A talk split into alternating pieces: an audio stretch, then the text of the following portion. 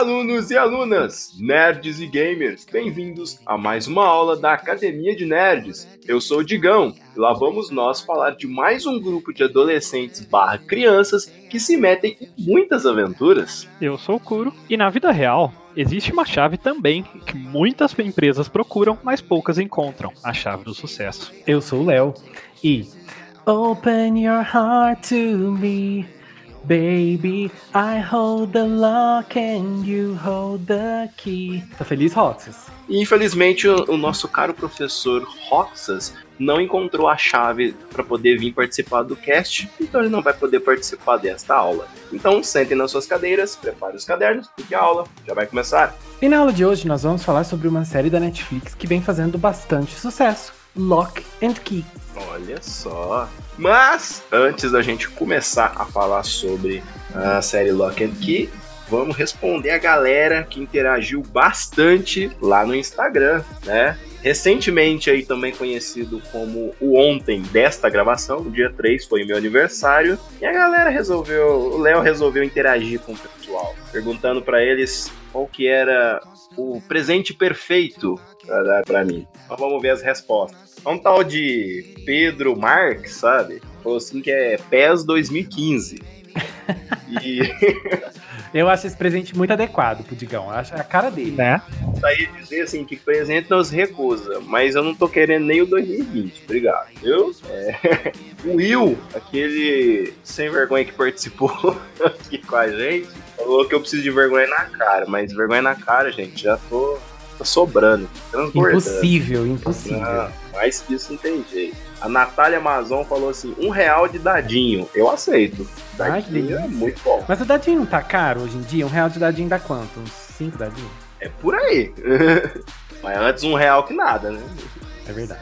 É, e a Daiane Rodrigues falou assim: gibi da turma da Mônica Jovem ou uma garrafinha pra academia. Ó, oh, Olha só. Tô precisando dos dois, inclusive. né? Uh, tem também o Gabriel Moraes, que ele sugeriu assim pra gente: Manos, quando der, falem de Star Trek, as séries, filmes e tal. Gabriel, eu acho que eu sou o único aqui que gosta de Star Trek. Eu posso estar enganado, mas eu não sei se os outros professores gostam. O Léo, a gente tem certeza que não conhece direito. Ai, falou tudo, gente. O máximo que eu conheço de Star Trek é aquele episódio de Black Mirror que faz referência. É o máximo. Mas a gente pode sim, no futuro, quem sabe, se a gente convencer todo mundo a assistir. Eu acho que o Roxas talvez goste, não sei. Mas vamos ver. E a gente tem também o Bruno. E o Bruno, ele fez, ele comentou fez vários comentários aqui e eu vou ler na ordem que eu acho que tá certo. Então eu leio, a gente vai respondendo os trechos e tal. Então vamos lá. Vou lendo, parando e tal. É, olhe, chateado com esse hate com Arrow. Ai, ai, ai, ai, ai. Ai, ai, ai, ai, ai, Digão, você tá fazendo hate com Arrow, que absurdo. Eu não fiz hate É, que absurdo. Não, eu defendi Arrow nas, nas duas primeiras temporadas. Depois, para mim, virou bagunça. O Roxas fala, depois da quarta temporada, na quinta, sei lá, fica bom de novo. Não tive essa paciência pra assistir. Ai, não sou capaz de opinar, gente. Eu nunca vi um episódio de Arrow. Bom, agora vamos ler lá. Venho por meio deste, com som de fundo de Summer Body Save Me, defender o professor Léo. Vai te defender. Ai, Léo. amo! E afirmar que, em primeiro lugar, ninguém assistiu Sabrina inteiro. Ao menos não na época que passava na TV, como todas as séries, desenhos e tudo mais. E ao não saber quem é Ru RuPaul, já perdeu a razão. Ai, olha, Bruno, você assim, ó, você nem passa frio porque você está coberto de razão. Nossa. Amei. Né? É, e sobre o lance das aves de rapina, o nome não é Mulher Gato porque a série acompanha a filha da Mulher Gato e tudo, aquele visual mais gótico e tal. Então, quando eles criaram a série, é, era para se tratar do novo grupo de aves de rapina. Tanto é que as duas protagonistas é ela e uma mocinha lá. E elas, elas são lideradas pela Bárbara Gordon. Mas quando veio pro Brasil, lá fora se chama Birds of Prey. Só que aqui no Brasil, eles, sei lá, eles achavam que o público não conhecia tanto, né, as aves de rapina e colocaram Convenhamos, só... não conhece. é, e aí colocaram só Mulher Gato mesmo. É, sobre as séries, no geral, adoro todas as tentativas, inclusive as mais recentes que conseguem ser tão diferentes. Bate uma é bem bom e cada série segue sua proposta muito bem. É, cada série. Agora, é, eu acho que é esse aqui que é a sequência. É, Legends demorou para se encontrar, mas mais uma vez a proposta se transforma. Vira galhofa, tipo quadrinhos muito, muito loucos. O problema é que não só para Legends, como para outras séries, o povo quer que seja tudo um filme de Nolan.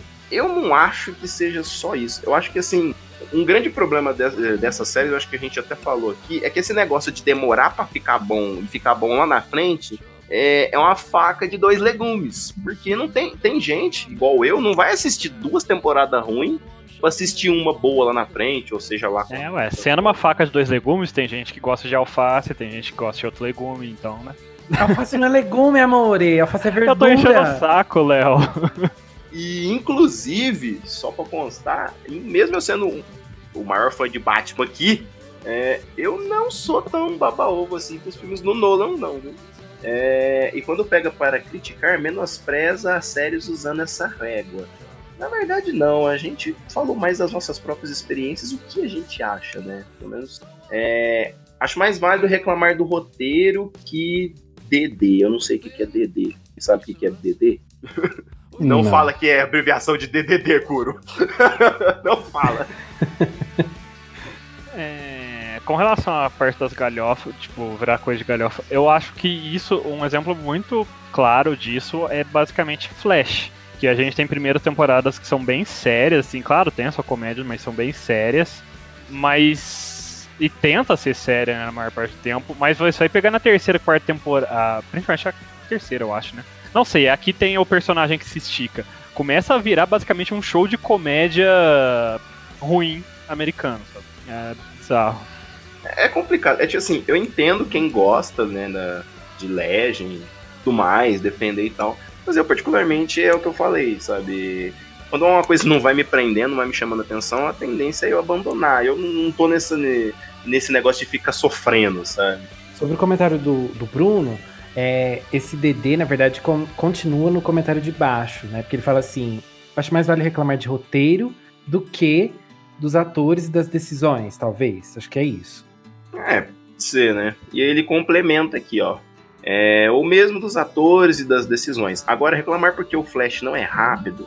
Nas HQs, o Gurt fica mais rápido que o Flash. Então não dá para reclamar disso. Aí vem uma discordância minha, Bruno. O que acontece é o seguinte: as HQs são muito, é uma mídia totalmente diferente de séries. Nas HQs, essas histórias de que tem vilões mais rápidos com eles, elas duram anos. Um arco pode durar dois, três, quatro anos. E, e, eles vão colocando outros vilões ali no meio e tal. Então você vai se acostumando e não é contínuo aquilo, entendeu?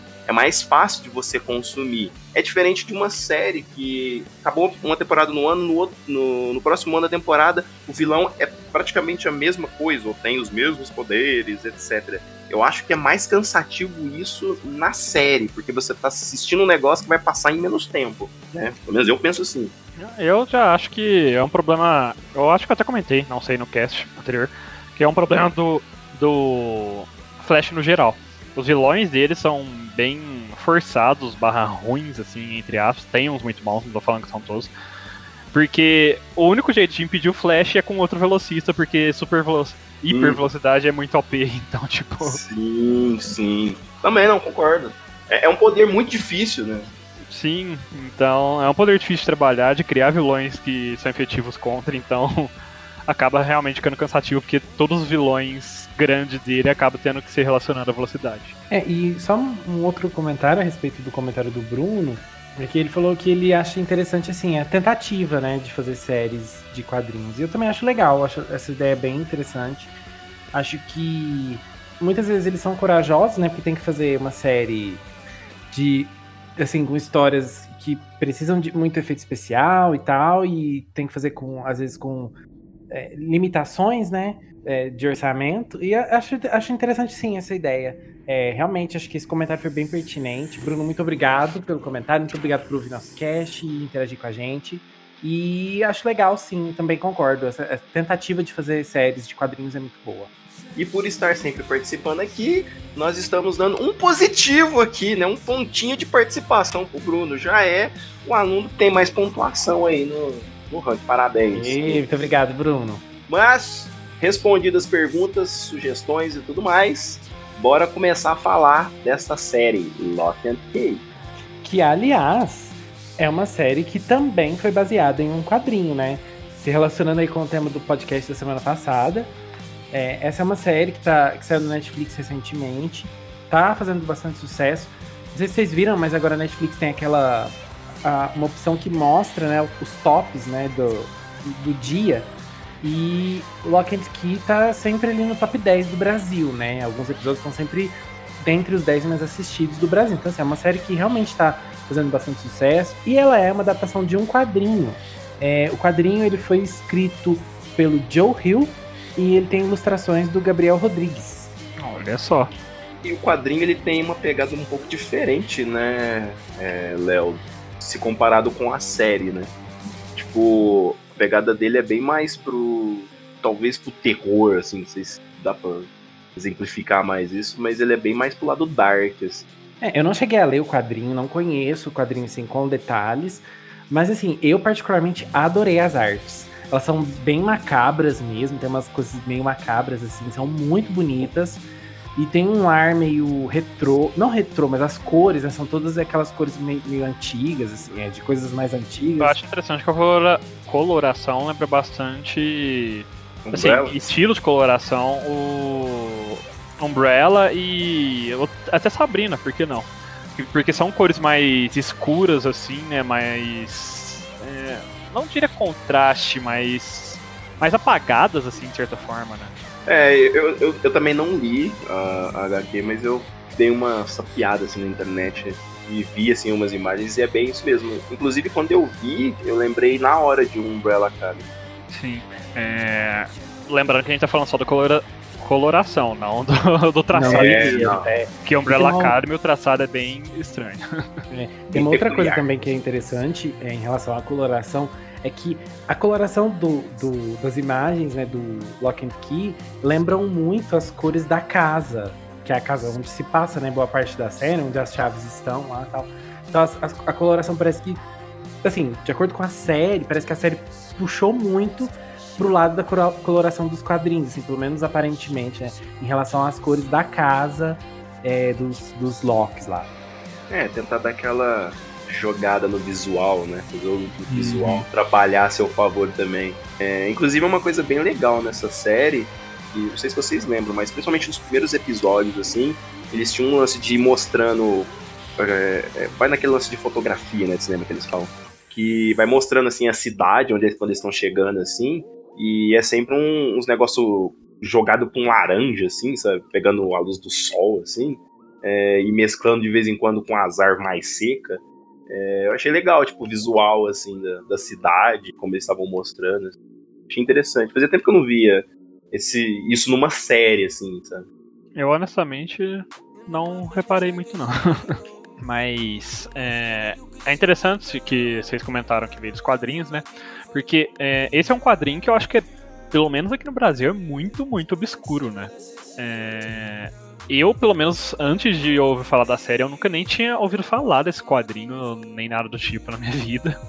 E se eu não me engano, até a empresa que publica ele, né, também é. É um pouco mais obscura, assim, né? Sim. É porque, querendo ou não, a grande massa vai sempre conhecer é, Marvel, DC, os, a Vertigo, que agora é da DC, né? Tipo, são algumas coisas ali. E as outras coisas geralmente ficam um pouco perdidas, né? Você pode conhecer alguns outros selos, assim, tal, mas é, realmente eu nunca tinha ouvido falar. Eu acho que eu posso eu vou falar por mim, mas a primeira vez que eu ouvi falar disso não foi nem no anúncio da série, foi um ouvinte nosso que mandou uma pergunta, um negócio, sei lá, e a gente falou sobre essa série. Eu não lembro nem qual cast que foi. Sim, eu já tinha ouvido, ouvido falar um, um pouco antes, é, mas confesso que eu não tinha tanto. Não é que eu não tinha tanto interesse, eu não dei muita bola na época quando eu ouvi falar. Mas aí depois do nosso ouvinte nos dizer, né, eu acabei indo atrás de olhar o trailer e tudo mais, certinho. É, era aquele negócio que já tava meio que sim no meu backlog, mas bem lá atrás, assim, de baixa prioridade, tipo, ah, uma hora que eu lembrar que existe eu vejo, e tiver de boa. Mas acabei vendo o trailer e achei bem interessante pelo trailer, pelo menos a proposta da história, né? Porque lembrava muito um negócio bem estilo Narnia, assim, de certa forma, né? Que é grupo de crianças, basicamente, vão parar numa casa estranha, que tem coisas mágicas. Eu também me lembrei bastante de Narnia quando vi o trailer pela primeira vez. Foi uma coisa que veio na minha cabeça. E Narnia é um, um, uma obra, né, que a Netflix parece que vai adaptar, vai, vai adaptar um dos livros é, agora, não sei se em série ou em formato de filme.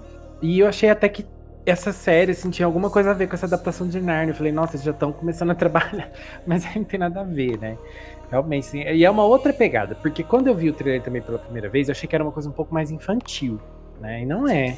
E tem uma pegada um pouco mais adolescente. É, então, ia falar, não chega a ser adulto também, mas também não é infantil. É um negócio mais infanto-juvenil, assim, adolescente. É, na verdade chega a ser engraçado, né? Porque assim, quando você vê o trailer, você acha que é um negócio muito Narnia. E quando você vai ler sobre a sinopse e até ver a classificação, joga pro lado mais velho mesmo, né? Um negócio mais. É, que eles pregam como se fosse tipo um, uma série de terror, né? Até que a faixa etária, se não tô enganado, é 16 anos e tudo mais.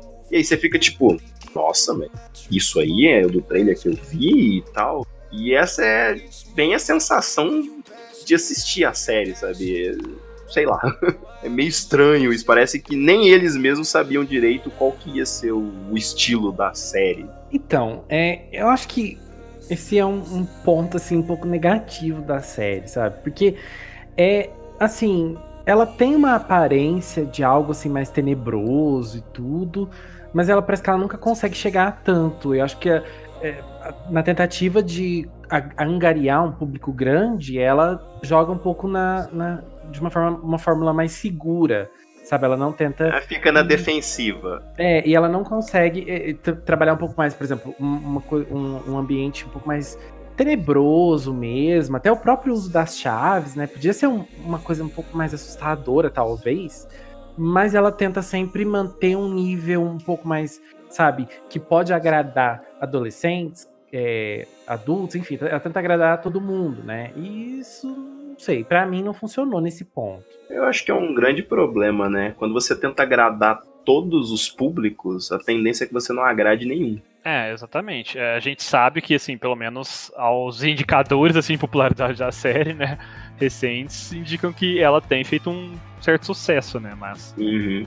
É, eu tive a minha sensação de que a série ela meio que tenta agradar vários tipos de público diferente, mas não consegue chegar na no, aquele ponto H assim do, do de nenhum público, sabe? De é. acertar assim realmente com nenhum público. Mas é, é, é um negócio um pouco negativo, que nem ela falou, mas nesse caso eu acho que acabou sendo de certa forma positivo, porque a gente vê que a série tem feito um bom sucesso, sabe? Porque que nem você disse, Digão, a maioria das vezes ela. Quando tentam fazer isso, dá muito errado.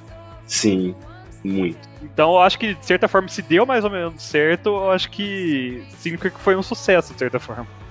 É, essa série aparentemente tá indo bem, né, na, na, nos streams da Netflix, tá? Tá conseguindo se manter ali no top 10, pelo menos. Já assim, já faz o quê? Um mês que essa série saiu? Acho que até um pouco mais. Não sei. Saiu em fevereiro, né? É, e até no. Ao momento da gravação desse cast, no. No IMDB tá com 7.5, que é bem alta a nota. É porque é aquele lance. O que eu sinto assistindo Lock and Key é que, tipo assim, eles vão moldando para criar uma sensação que alguma coisa vai acontecer e aí vai indo, e aí chega naquele momento que uma série de suspense ou de terror, uma coisa faria, e aí eles fazem aliviado, assim, sabe? Tipo, é, não é bem assim, tem todo um negocinho. E aí fica naquele. Tipo. Uma vez a gente falou que na série de Sabrina você nunca pode levar a série de Sabrina a sério, porque vai acontecer alguma coisa mirabolante e tudo mais. É a mesma sensação aqui, sabe? Nada do que tá acontecendo, você, pelo menos eu, eu, eu não consegui ficar tipo, nossa, agora acabou, lá já era.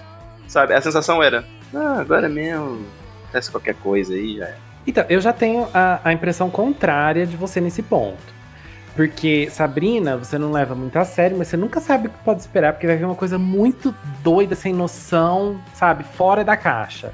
Mas essa série não, assim, ela tem um problema que a gente pode falar um pouquinho mais pra frente. Vamos começar do começo, né? Falando assim do, do roteiro, que conta a história de uma família que acabou de perder o pai, né? O pai é, foi assassinado e eles se mudam para uma outra cidade que, em que a família tem uma casa, né?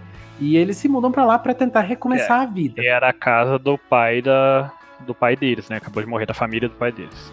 E essa casa, né, ele esconde vários segredos e umas chaves muito loucas, com poderes muito loucos. Que isso, sessão da tarde. É. E Essa tem uma família do do barulho. barulho. Não é exatamente isso. E assim, essa família, ela. Assim, é, são quatro pessoas, é a mãe e três filhos, dois filhos e uma filha. E esses, essa família, ela tá passando por um momento difícil, né? Porque acabou de perder um membro da família. E são personagens chatos pra caramba nesse começo. Porque eles estão tentando. Eles estão tentando lidar né, com a perda. É entendível nesse começo. E não fui eu que falei isso, tá? Foi o Léo. Eu acho que o problema, de certa forma, é que eles parecem chato, porque no começo você não sabe os traumas deles direito. Porque eles não mostram o que acontece exatamente quando eles estão mudando. Eles vão mostrando aos pouquinhos, assim. Aí que você vai entendendo por que, que eles são tão traumatizados, né? Isso que eu achei bem bizarro. O, o- o que eu acho complicado é que, assim, esses três personagens, eles são aqueles famosos personagens básicos de toda a série adolescente. Então você tem o popular babaca, a que não é popular e fica chata, e o menino mais jovem, que normalmente é o que? É o esperto, mas é inocente. e assim, você já viu isso em algum outro lugar, sabe? E talvez isso, isso dê mais essa sensação de que quanto eles são chatos pra caralho. E como a série demora muito pra literalmente tipo, ir contando esses traumas, é, por que, que eles são assim e tudo mais, a sensação é assim, é arrastada, assim, sabe? Até Sim, acontecer é, alguma Demora aí uns 3, 4 episódios pra você realmente começar a entender, tipo, exatamente por que dos tra... por que, que eles são babaca, são meio que babacas, né, lá no início. Uhum. É, por que eles estão traumatizados? Porque realmente é uma situação muito traumatizante que eles passaram, tipo. Sim. Mas você só vai realmente entender ela por completo depois de uns quatro episódios e tal. E eu vou discordar um pouquinho só do, do- da criança, do. Como é que chama? Bodhi. O Bowie. É, porque, na verdade, eu acho que é até um pouco refrescante o Bodhi, porque nessas séries desse tipo, geralmente, as crianças mais novas de, sei lá, 10 anos, tipo, elas fazem coisas absurdas, são tipo gênios assim de 10 anos que fazem coisas super absurdas. E ele não, ele é, ele é o que você esperaria de uma criança de 10 anos. Ele é realmente criança, infantil, inocente. Ele tem uma ou outra ideia inteligente aqui ali, mas no geral ele é bem infantil e inocente, sabe? É bem crianção mesmo. Eu acho que é bem refrescante, porque geralmente essas séries, assim, é um monte de criancinha de 10 anos fazendo coisas absurdas. Então, eu, eu já acho eu já fico no meio termo de vocês, assim. Porque o meu problema com ele é que ele parece que é aquela coisa, né? A criança tem a magia em volta dela. Então tudo acontece primeiro com ele pra depois acontecer com os outros. Ele que descobre as chaves, ele que vai descobrindo tudo. E eu tô um pouco cansado desse estereótipo. Mas eu concordo com a personalidade dele, dele ser, dele ter esse lado inocente de criança e fazer burrice por isso, porque é entendível. A criança faria aquele, o que ele fez, né? Porque no primeiro episódio, se- segundo episódio, sei lá, ele faz uma coisa que você fala, não é possível. Mas você entende porque é uma criança. É, não, Né? essa desculpa funciona totalmente com ele. A gente Funciona. perdoa ele. É, é- é- Agora com os outros não dá, não. Não dá. Gente, assim, a gente comentou isso, acho que no cast de Sabrina, não sei. A gente falou isso em algum cast um tempo, a- um tempo atrás. Que é. Quando a gente tem personagens adolescentes, assim, você espera que eles façam algumas burradas e tal. Mas olha, nessa série, gente, foi difícil demais. eles são. Nossa, eles fazem umas coisas assim que você fala, não é possível que eles estão fazendo isso. O problema principal acaba sendo, eu acho que acaba sendo, de certa forma, ro- o roteiro em si, sabe? Porque é como se não. Eu não sei se esse é o problema original dos quadrinhos, né? Ou se é dos roteiristas que adaptaram pra série. Mas tem vezes que você não sabe. é, parece que a pessoa não sabe como resolver, é, como avançar o plot, né? Porque Tipo, sei lá, aconteceu uma coisa que seria muito fácil deles identificarem ou passarem por cima usando uma das chaves ou alguma coisa do tipo, ou só usando a inteligência. E ele não sabe como avançar, então torna os personagens burros ou fazem os personagens ignorarem é, peças chaves, assim. Chave, entendeu? Ah. É, do, do. Da situação ali só para poder avançar com o plot, só para o personagem fazer uma burrada ou deixar de fazer alguma coisa, sendo que ele tinha uma chave que poderia resolver o problema, poderia pensar facilmente numa situação problema, mas não, ele não faz só para avançar o plot pro lado ruim, assim, de certa forma. É, e às vezes não é nem coisa de usar é, a chave ou coisa mística, nada. Tem várias burradas que eles fazem que é literalmente coisa assim de você simplesmente guardar alguma coisa, sabe? E eu não vou entrar em detalhes para não dar spoiler, mas tem algumas coisas que são ações simples, que qualquer, assim. Que, que uma criança. Qualquer idiota pensaria em não fazer daquela forma, sabe? E, e, você sente que aquilo tá muito forçado, aquilo tá sendo muito jogado ali de qualquer jeito. Nessa, desse ponto, até o vilão, né, nessa série sofre. Nossa, são diversas situações em que o próprio vilão poderia se safar ou, ou ou ganhar, assim, na, a, a batalha ali, mas não a guerra.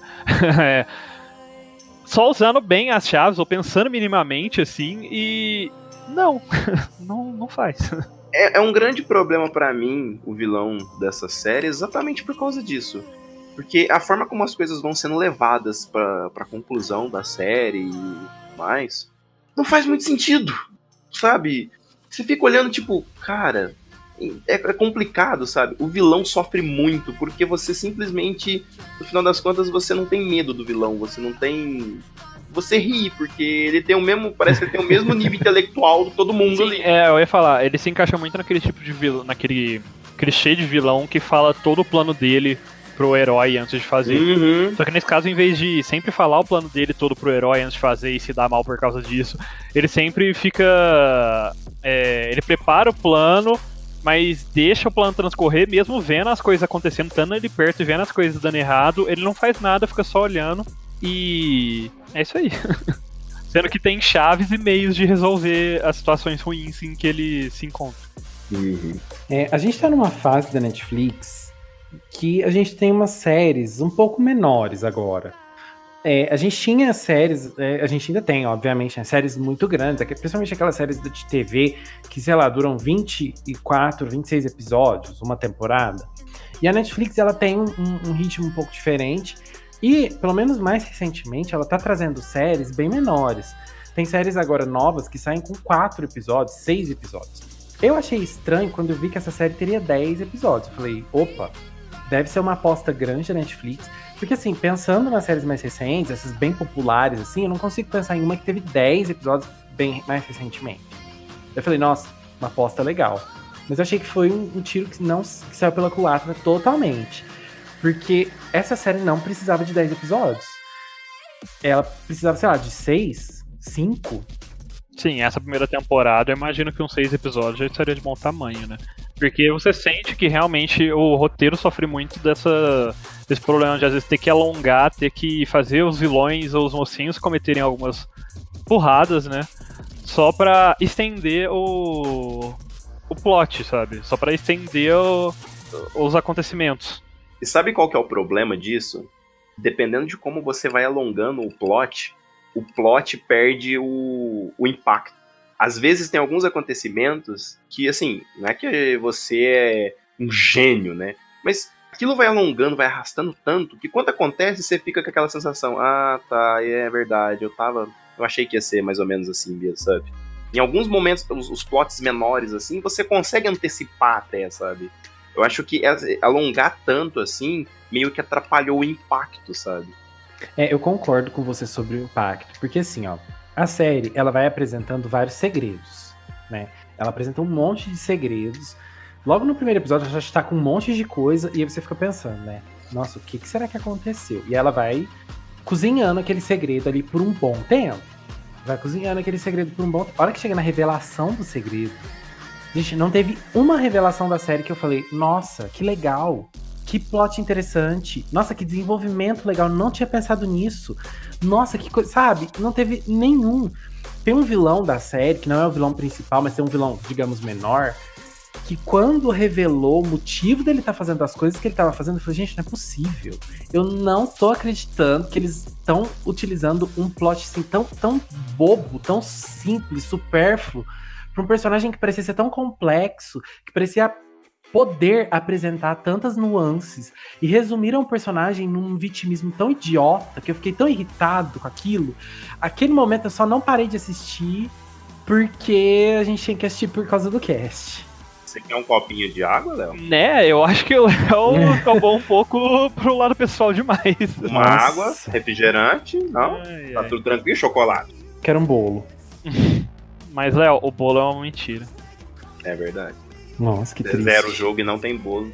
Mas então, é, esse personagem eu concordo que ele foi mal utilizado, mas eu eu discordo que tipo ele teve um vitimismo errado barra desnecessário. Eu acho que foi só mal utilizado a situação do personagem, sabe? Foi meio que tipo jogado de última hora, sabe?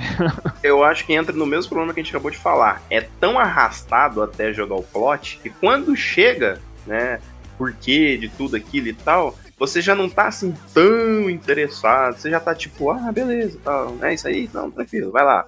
Isso aí, meu amigo, isso aí. Então eu acho que é um problema, sabe? Esses 10 episódios, eles são muito arrastados. Mas muito mesmo. É, já que a gente tá falando de personagens, Desses personagens principais, assim, teve algum que vocês gostaram? Desses personagens, um personagem que a gente gostou. Rapaz do céu, hein? Olha, eu vou confessar que no começo eu não gostava de jeito nenhum do Tyler. Né? Eu detestava ele e gostava da irmã dele, que eu chamei, não sei pronunciar, é. Kinsey. Kinsey. E ao longo do, do que ia acontecendo, sabe? Até um certo momento eu, eu, eu comecei meio que a achá-la bem chata, e ele também, mas depois ele foi meio que subindo no meu conceito, assim, sabe? Eu fui meio que entendendo. Lá na frente você vai entender de tudo dele. Então, assim, eu acho que o personagem que eu mais gostei tenha sido o Tyler, uh, o Bouri, que são personagens interessantes. A mãe deles, é, mais pra frente você também vai entender um pouco mais sobre ela. É, ela tem uns demônios internos, né? Se é que a gente pode dizer assim, que são difíceis, né, de lidar e tal. É, acho que são esses para mim os três personagens assim que mais me agradaram. A 15, ela depois ela vai melhorando, mas eu ainda acho que falta ali. É que é difícil falar de maturidade para adolescente, né? Mas. Nossa, eu sinceramente, eu acho quase que o contrário, sabe? Ela é uma personagem que começa meio chatinha e ela melhora bastante. Eu acho que as coisas que ela faz na série, tirando as burradas, né? Que todo personagem comete na série, uhum. é, eu acho muito interessante. É, principalmente o acontecimento com a chave da, da cabeça. Uhum. Foi um dos únicos acontecimentos, na verdade, que realmente, tipo, é meio que um twist, assim, é um negócio que você fala, cara, eu não esperaria que usassem dessa forma a chave, que fizessem isso com a chave, sabe? Normalmente. É... É na verdade, acho que ela foi a única que literalmente pegou a chave e falou assim: vou fazer alguma coisa útil, Sim. assim, né? E então, foi. Eu acho que foi um dos únicos acontecimentos da série que realmente você fala: caramba, muito foda, tipo, gostei muito de, disso acontecer, sabe? Sim. Principalmente com relação aos das chaves, pelo menos. Porque é, as chaves, elas são praticamente um personagem da série, né? De certa forma. E eu achei que elas foram bem mal utilizadas ao longo da série, mas vamos deixar esse assunto um pouquinho mais para depois, segurar esse assunto. É... Voltando aos personagens, é... eu gostei muito da Kinsey. O... o Tyler é um personagem que eu concordo, ele começa muito chato, aí ele vai ficando. ele vai melhorando ao longo da série, né? Sim. E a mãe é uma situação muito estranha, porque é uma personagem que, não sei, parece que quando ela vai desenvolver alguma coisa, ela volta na estaca zero. Vai desenvolver, volta na estaca zero. Ela só vai desenvolver de novo no final, praticamente. É, é eu acho que e... ela só tem utilidade no final, praticamente. Assim, você entende alguma coisa dela, Sim. mesmo assim não é muito aplicado aqui. E eu sinceramente não sei se é problema de atuação ou o que eles queriam pro personagem, mas eu achei muito estranho em alguns momentos as reações dela, sabe? Parecia que Nossa, eram muito forçados. exatamente. A atuação, eu acho que o que estraga a personagem é a atuação da atriz, gente, porque a Nina, ela parece ser uma personagem interessante, apesar de eu também achar que no começo, assim, ela tenta e nunca consegue, mas eu acho que isso faz parte do lugar em que ela tá, da posição dela na família, e né, ela, é- ela é a matriarca, então ela tem que levar aquela família pra frente em um momento muito difícil, e ela não sabe como fazer isso. Então dá pra você perceber que a personagem não consegue sair do lugar, né? Mas é, é, a, a atriz acho que ela não consegue, parece que tem uma barreira ali, ela, sabe, ela tem uma atuação ok, não é uma péssima atuação, ela tem uma atuação Sim. ok. E ela parece que ela não consegue trazer o que a personagem precisa. Como que chama a atriz que faz a mãe do Will em Stranger Things? Winona Ryder. Eu acho que depois da gente ver aquela atuação daquele jeito, sabe, mais forte, essas atuações que são, tipo, ok, acabam incomodando a gente. né? É. E uma outra coisa que me incomoda na Nina é o texto dela. As falas dela são muito bobas, sabe? E eu, eu não, não sei, parece que eu espero uma, uma mãe falando umas coisas um pouquinho mais inteligentes pros filhos, sabe? Os filhos, eles apresentam uns conflitos assim e ela não, não consegue resolver nada, ela não consegue ajudar em nada. Ela tem umas falas assim muito rasas, sabe? Eu acho que o problema é que, tipo, ela não. Parece que ela não tem propósito na história, de certa forma. tipo, tanto é que você vê pelo. pelo que acontece na casa no geral. Ela aparece praticamente só no período da manhã ali na casa. E é só pra tomar o café ali, dar bom dia e ter algum ou outro draminha, né? Com as memórias e tal. E só. Ela, ela, ela não tem mais nenhuma presença na da história, de certa forma, sabe? Olha, eu odeio dizer isso, mas é bem isso aí mesmo, viu? E aí fica muito desconexo, assim, as falas dela, a relação dela com os filhos. Tipo, ao longo da série eu ficava me perguntando, cara, o que, que ela tá fazendo, assim, pra. Não sei, pra. No dia a dia, tipo, porque não é possível que ela tem tanta coisa pra mexer ali na casa, porque não parece que ela tá mexendo na casa direito. É, não parece que ela tá trabalhando com nada específico, tipo. Sabe, Não parece que ela. Parece que nos momentos que ela não tá em tela, ela não existe. É isso que eu sinto. É, bem estranho mesmo. E assim, os, os filhos, eu, eu assim, gostei um pouquinho mais da Kinsey, eu acho, dentre os três. Mas eu tive problema com os três, assim. E acho que é mais problema do roteiro também. É, tenho um momento no primeiro episódio, assim, que eu gostei bastante, que a Kinsey chega pro irmão e fala, né? né por que, que você não tá se abrindo comigo? A gente costumava conversar tanto. Aí eles tiram uma foto juntos, assim. Achei aquela cena muito bonita. Eu falei, nossa, vai ser uma relação muito bonita entre os irmãos, uma coisa meio que, sabe, fraternal, eles vão conseguir superar esse trauma juntos e tal. E assim, de certa forma, é isso que acontece. Mas de um jeito muito jogado, eu achei, sabe? E, e assim, os personagens eles se desenvolvem muito de acordo com conforme eles vão encontrando as chaves, né? E é um outro problema de roteiro que eu achei. Porque assim, quando o roteiro quer que eles acham uma chave, eles vão achar. Porque aí começa a ouvir os barulhinhos lá, aí tá aqu- aquelas. Aqueles sussurros, né? Aí eles vão e acham a chave. Sabe? É sempre quando o roteiro quer que eles achem. Então, tipo, eles mesmos. Sei, acho que tinha que ter uma coisa mais, uma busca, igual o Bodhi faz. O Bodhi, é, É, nesse ponto, ele é interessante. eu- porque... Eu ia dizer que eu não tava entendendo o que você queria dizer exatamente com o roteiro que é que eles acham, mas agora deu pra entender. Tipo, em momento nenhum eles vão atrás das chaves, mesmo sabendo que eles têm um monte de chaves por aí, né? Tipo, é muito estranho. E, tipo, eles sabem que tem um vilão, né? Tipo, eles sabem que tem um vilão por aí atrás de chaves. Exatamente. Parece que eles estão igual a gente, assim, sabe? O cara que tá, a pessoa que tá assistindo que não tá muito interessado na série, parece que esses que estão. Só que os personagens também não estão muito interessados na história. Essa é a sensação. E fica meio estranho. De certa forma, é entendível pro, pros dois mais velhos, porque é, você acabou de passar por um trauma bizarro na sua vida e você só quer viver uma vida normal.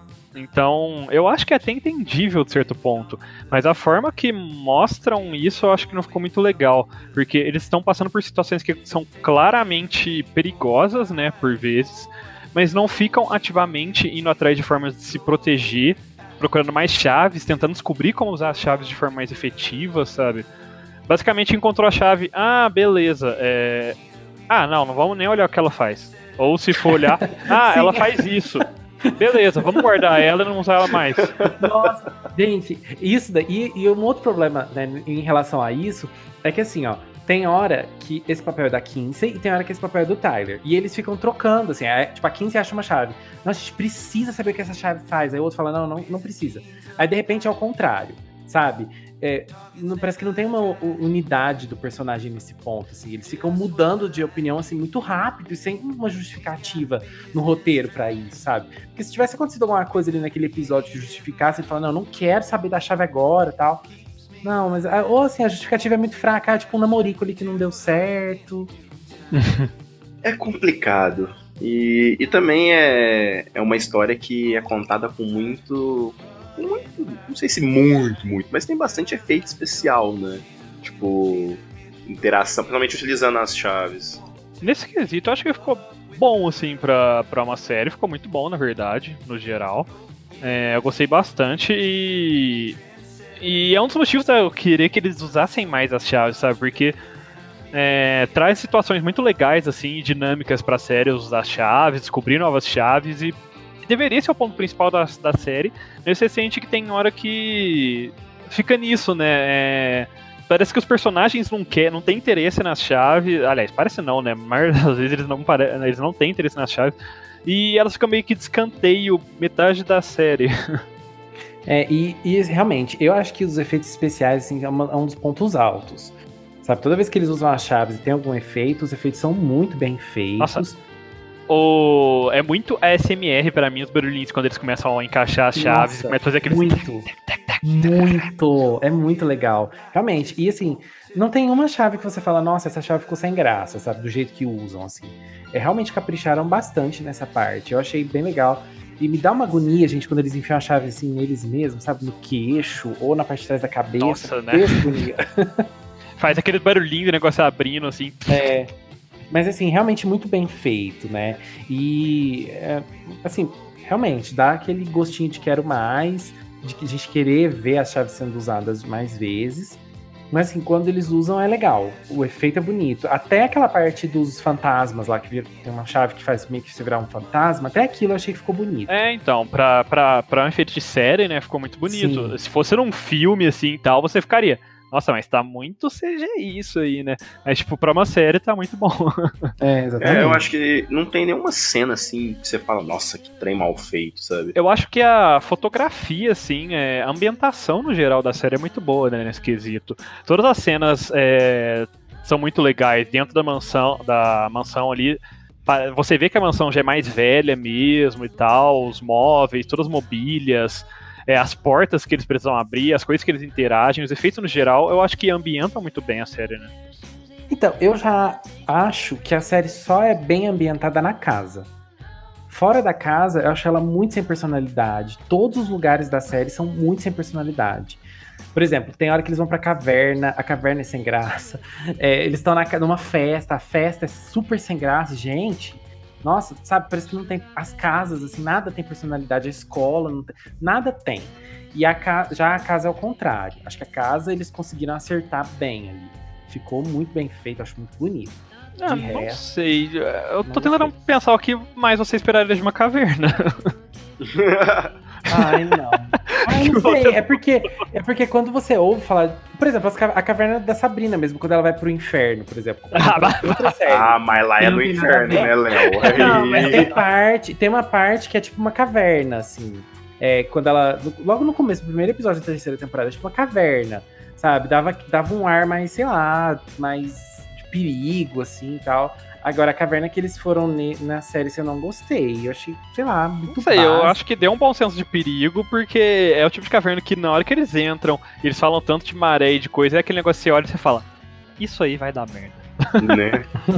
eu, eu, lembrando, assim, o único lugar que eu falo que é meio estranho é a escola deles, porque por fora ela tem uma coloração de um jeito, e quando tá gravando dentro, a coloração é totalmente o contrário. Então eu, eu sempre achava que eles estavam em outro lugar e não na escola, sabe? Ficava tipo, eles estão na onde? Aí de repente, ah, tá, eles estão na escola. Eu, então eu achava meio esquisito, assim, sabe? Meio que, que normalmente quando você vai, num, por exemplo, numa escola, Sabrina, como a gente tava dando um exemplo lá, é, ela tem uma tonalidade meio que específica para todo lugar, todo ambiente. E lá é cada lugar é mais com um jeito. É, a escola realmente dá um pouquinho de diferença, né? Porque parece, por exemplo, chega lá no refeitório, parece que é um negócio bem mais, sei lá, é, old school, assim, bem com as mesonas de madeira antiga, assim, é. e tal, sabe? E por fora parece um negócio um pouco mais novo, mais, não sei. Mas realmente, nesse quesito, sim. Mas como a maior parte da série acaba se passando na casa, eu acho que no geral acaba ficando muito boa. É, não, não é um negócio que você fala visualmente, os efeitos especiais, eu não acho que seja um problema, não. Sim. Tá, e o foco da série no final do dia são as chaves. Faz parte do nome da série, faz parte do plot principal da série. E a gente apresentado algumas chaves, e inclusive algumas chaves são originais da série. É é, existem algumas chaves como a da flor, que, por exemplo, que não existem nos quadrinhos até onde eu sei. A não ser que apareçam bem mais pra frente, mas é, no geral tem algumas diferenças da série pros quadrinhos do, das chaves. E a chave é o ponto principal da série, é muito legal tal. Tem alguma chave que vocês viram que vocês gostariam, preferida? Ou se não tem, é, Aliás, vamos fazer as duas perguntas. Qual a sua chave preferida que apareceu na série? E fala uma chave, invente uma chave que você gostaria que existisse. Nossa, que difícil. Vamos lá. A chave favorita é a, aquela que te abre a porta para qualquer outro lugar, a minha, assim. Eu acho, eu acho que é Nossa. que resposta óbvia. Nossa, a coisa mais legal, gente. Você teleporte ali, ó. Ixi. Olhei aqui na, na televisão, vi uma porta, ó, deixa eu abrir essa porta aqui, tô lá já. É sucesso. Agora, uma chave para criar. Ou dos quadrinhos, se você conhecer alguma que não apareceu também. Hum. Já sei. Eu gostaria de uma chave que eu pudesse me duplicar. Assim eu poderia assistir todas as séries que eu quero, todos os animes, é, platinar todos os jogos Nossa. e ficar em casa dormindo enquanto o outro vai trabalhar. Você é a Sabrina, digamos? Sou esperto. a magia tá aí, eu tô só usando. a minha favorita, eu. A, favorita, assim, o que eu gostaria de usar, que acho que foi minha favorita, é aquela da mente. Porque eu acho que deve ser muito legal você conseguir entrar na sua própria cabeça e ver o que, que tem lá dentro, rever suas memórias, sabe? Eu acho que isso seria muito legal. Hum. Acho que isso seria bem interessante. Agora.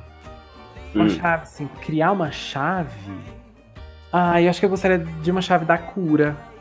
Tipo, você usa a chave e você consegue curar qualquer doença. Hum, você nunca ficaria doente. Você tá com uma gripe, você usa a chave, a gripe passa. Léo seria o médico da party. Né? Cara, eu acho que das que apareceram na, na série. É... Vamos fazer o seguinte, para não repetir o que vocês dois falaram, porque são as escolhas mais óbvias, inclusive é uma das que eu escolhi, eu vou falar a última, é uma das últimas que aparece, que é a das sombras lá, né? Sei, sei. É, eu acho que é um poder muito interessante, assim, de você poder controlar sombras, invocar sombras e tal. E muito útil também para fazer elas carregarem coisas para você e tudo mais. E agora, criar uma chave. Uh, eu imaginaria que uma chave que te permite controlar elementos. Olha. No geral, apesar que a gente já tem a chave do fogo, né? Então hum. não seria muito. Você queria uma chave que controlasse todos é, os sim. elementos. Nossa senhora. Acho adequado. Né? Seria interessante. E eu sei que o Roxas não tá aqui, mas se ele fosse escolher uma chave, ele iria querer ter uma Keyblade, porque ele é muito fã de... Ele quer ter uma chave que abre corações. Faz Meu sentido. Deus. Faz sentido, com certeza. Mas depois de chaves que abrem corações. E chaves dar... que guardam o poder das trevas. Né? Bora dar as nossas notas. Léo, você que tava aí mais revoltado, pistola. É isso, Léo. Mostre seu verdadeiro poder sobre nós. Mostra seu Presente poder usa a, e dê as notas. A falente Academia de Nerds que aceitou essa missão. então, eu não tive uma experiência boa com Lock and Key. Não me agradou tanto. Não gostei das atuações. Não gostei da trilha sonora. Gente, a gente não falou da trilha sonora, vou falar rapidinho. As, as escolhas das músicas foram muito boas, mas eu achei que elas ficaram mal colocadas, mal encaixadas nas cenas, por isso que não combinava tanto com as cenas. Mas assim, no, se fosse para ouvir uma playlist com as, com as músicas da série, acho que seria legal, porque as músicas foram muito bem escolhidas. É...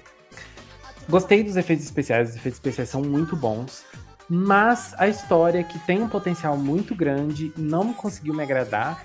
Acho que mais pela, pelo roteiro, pelas conveniências do roteiro, pelas burrices dos, dos personagens, assim, que é para criar aquela tensão, para criar aquele drama, vamos fazer esse personagem fazer essa ação, né, que não se justifica. Enfim, é, acho que a série prometeu e não cumpriu. Infelizmente, porque a história tinha bastante potencial para isso. Por isso a minha nota vai ser 55. Nossa. Rapaz, o Léo dando nota baixa. Né, o Léo levou pro lado pessoal. O pai ficou bravo, porque ele não conseguiu a, a chave da mente que ele queria. É verdade. Vai lá, Cura. Uh, eu concordo que a série tem um, uns problemas grandes de roteiro, é, algumas coisas são bem forçadas. Inclusive, um dos últimos acontecimentos da série, basicamente, poderia ser evitado é, com literalmente o uso de um pouquinho da cabeça. É literalmente um dos fatos é apresentado por um dos personagens e todo o resto ignora como se simplesmente por que não? E é, se acaba sendo o epílogo da série aí. Quem assistiu entende por quê. é, então, eu acho que tem esses problemas de furo de roteiro, de forçação de roteiro para continu conseguir continuar a história. É, algumas atuações ficaram bem estranhas, assim, reações de personagens. Mas eu acho que a premissa da série é muito, muito boa. Eu acho muito legal. Quando eu vi pelo trailer, eu gostei pra caramba. É, eu me diverti ainda assistindo a história, apesar dos erros aqui e ali, de roteiro tudo mais. Então, é, eu pretendo, se a gente chama segunda ou terceira temporada, dar uma chance ainda pra série, porque eu acho que ela tem um potencial muito, muito grande de ser uma série de muito sucesso, se acertarem essas, esses problemas atuais.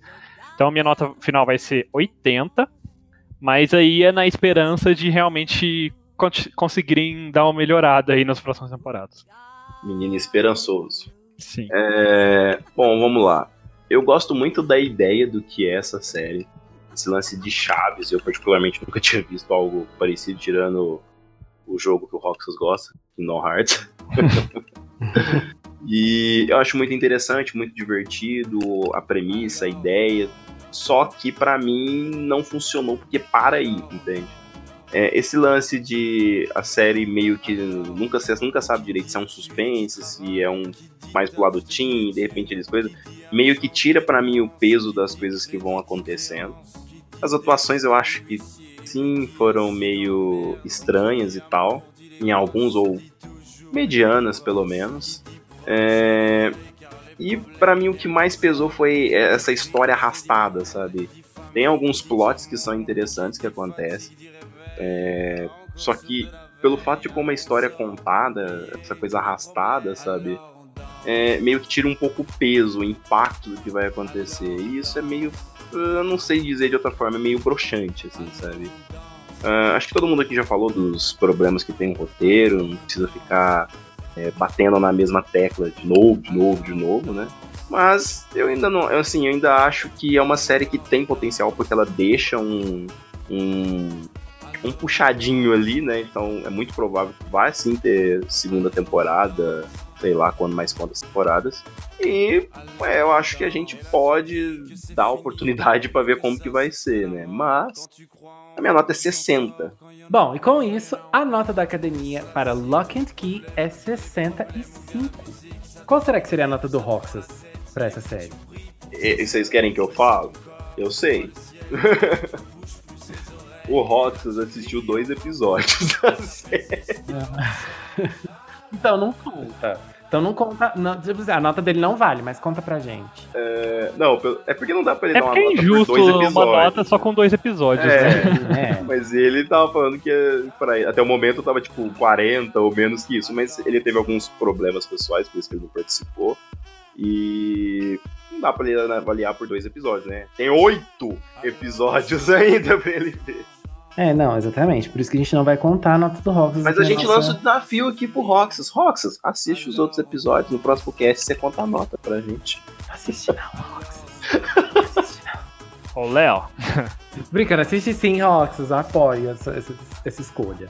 Ô, Léo, se você não parar, a gente vai te fazer assistir Cannon Busters por 24 horas. Tá? Nossa, Nossa, gente, para. Aí não, não, eu assisto Lock and Key segunda temporada. então aproveita que você já confirmou pra gente que você vai assistir a segunda temporada de Lock and Key e hum. passa aí um recadinho pros nossos alunos. Onde eu fui me meter? Gente, nós Postamos nossos casts todas as segundas-feiras. Então, toda segunda tem cast novo aqui da Academia de Nerds. Se você quiser acompanhar a gente, se você quiser seguir a gente nas redes sociais, é só procurar por Academia de Nerds lá no Facebook e também no Instagram. A gente tá sempre por lá, postando os stories para vocês interagirem com a gente, conversa com a gente, manda sugestão de tema, enfim, várias coisas. As nossas aulas sempre são postadas no SoundCloud, então segue lá, soundcloud.com/barra Academia de Nerds, e de lá ela vai para outras plataformas como Spotify, Castbox e muitas outras. Exatamente. E para vocês ajudarem nós a nos tornarmos a maior academia de nerds do mundo, o que, que eles têm que fazer, Curo? Pegar uma chinela para me defender. Não, pera. é, Amada. eles têm que seguir a gente nas redes sociais, é, curtir nossos posts, compartilhar, falar para o amiguinho mais próximo se matricular nas nossas aulas, no nosso curso da Academia de Nerds também, porque a gente tem uma aula muito, umas aulas, né, muito maravilhosas com professores muito carismáticos e é isso aí. E para mandar e-mail para gente, caso vocês queiram mandar sugestões ou, ou alguma dúvidas, é só mandar e-mail no contato arroba academiadenerds.com.br. Por hoje é só, pessoal. Classe dispensada. Léo, você quer suquinho de laranja? Eu sou um parasita. Tem que ser de maracujá. Eu sou de parasita.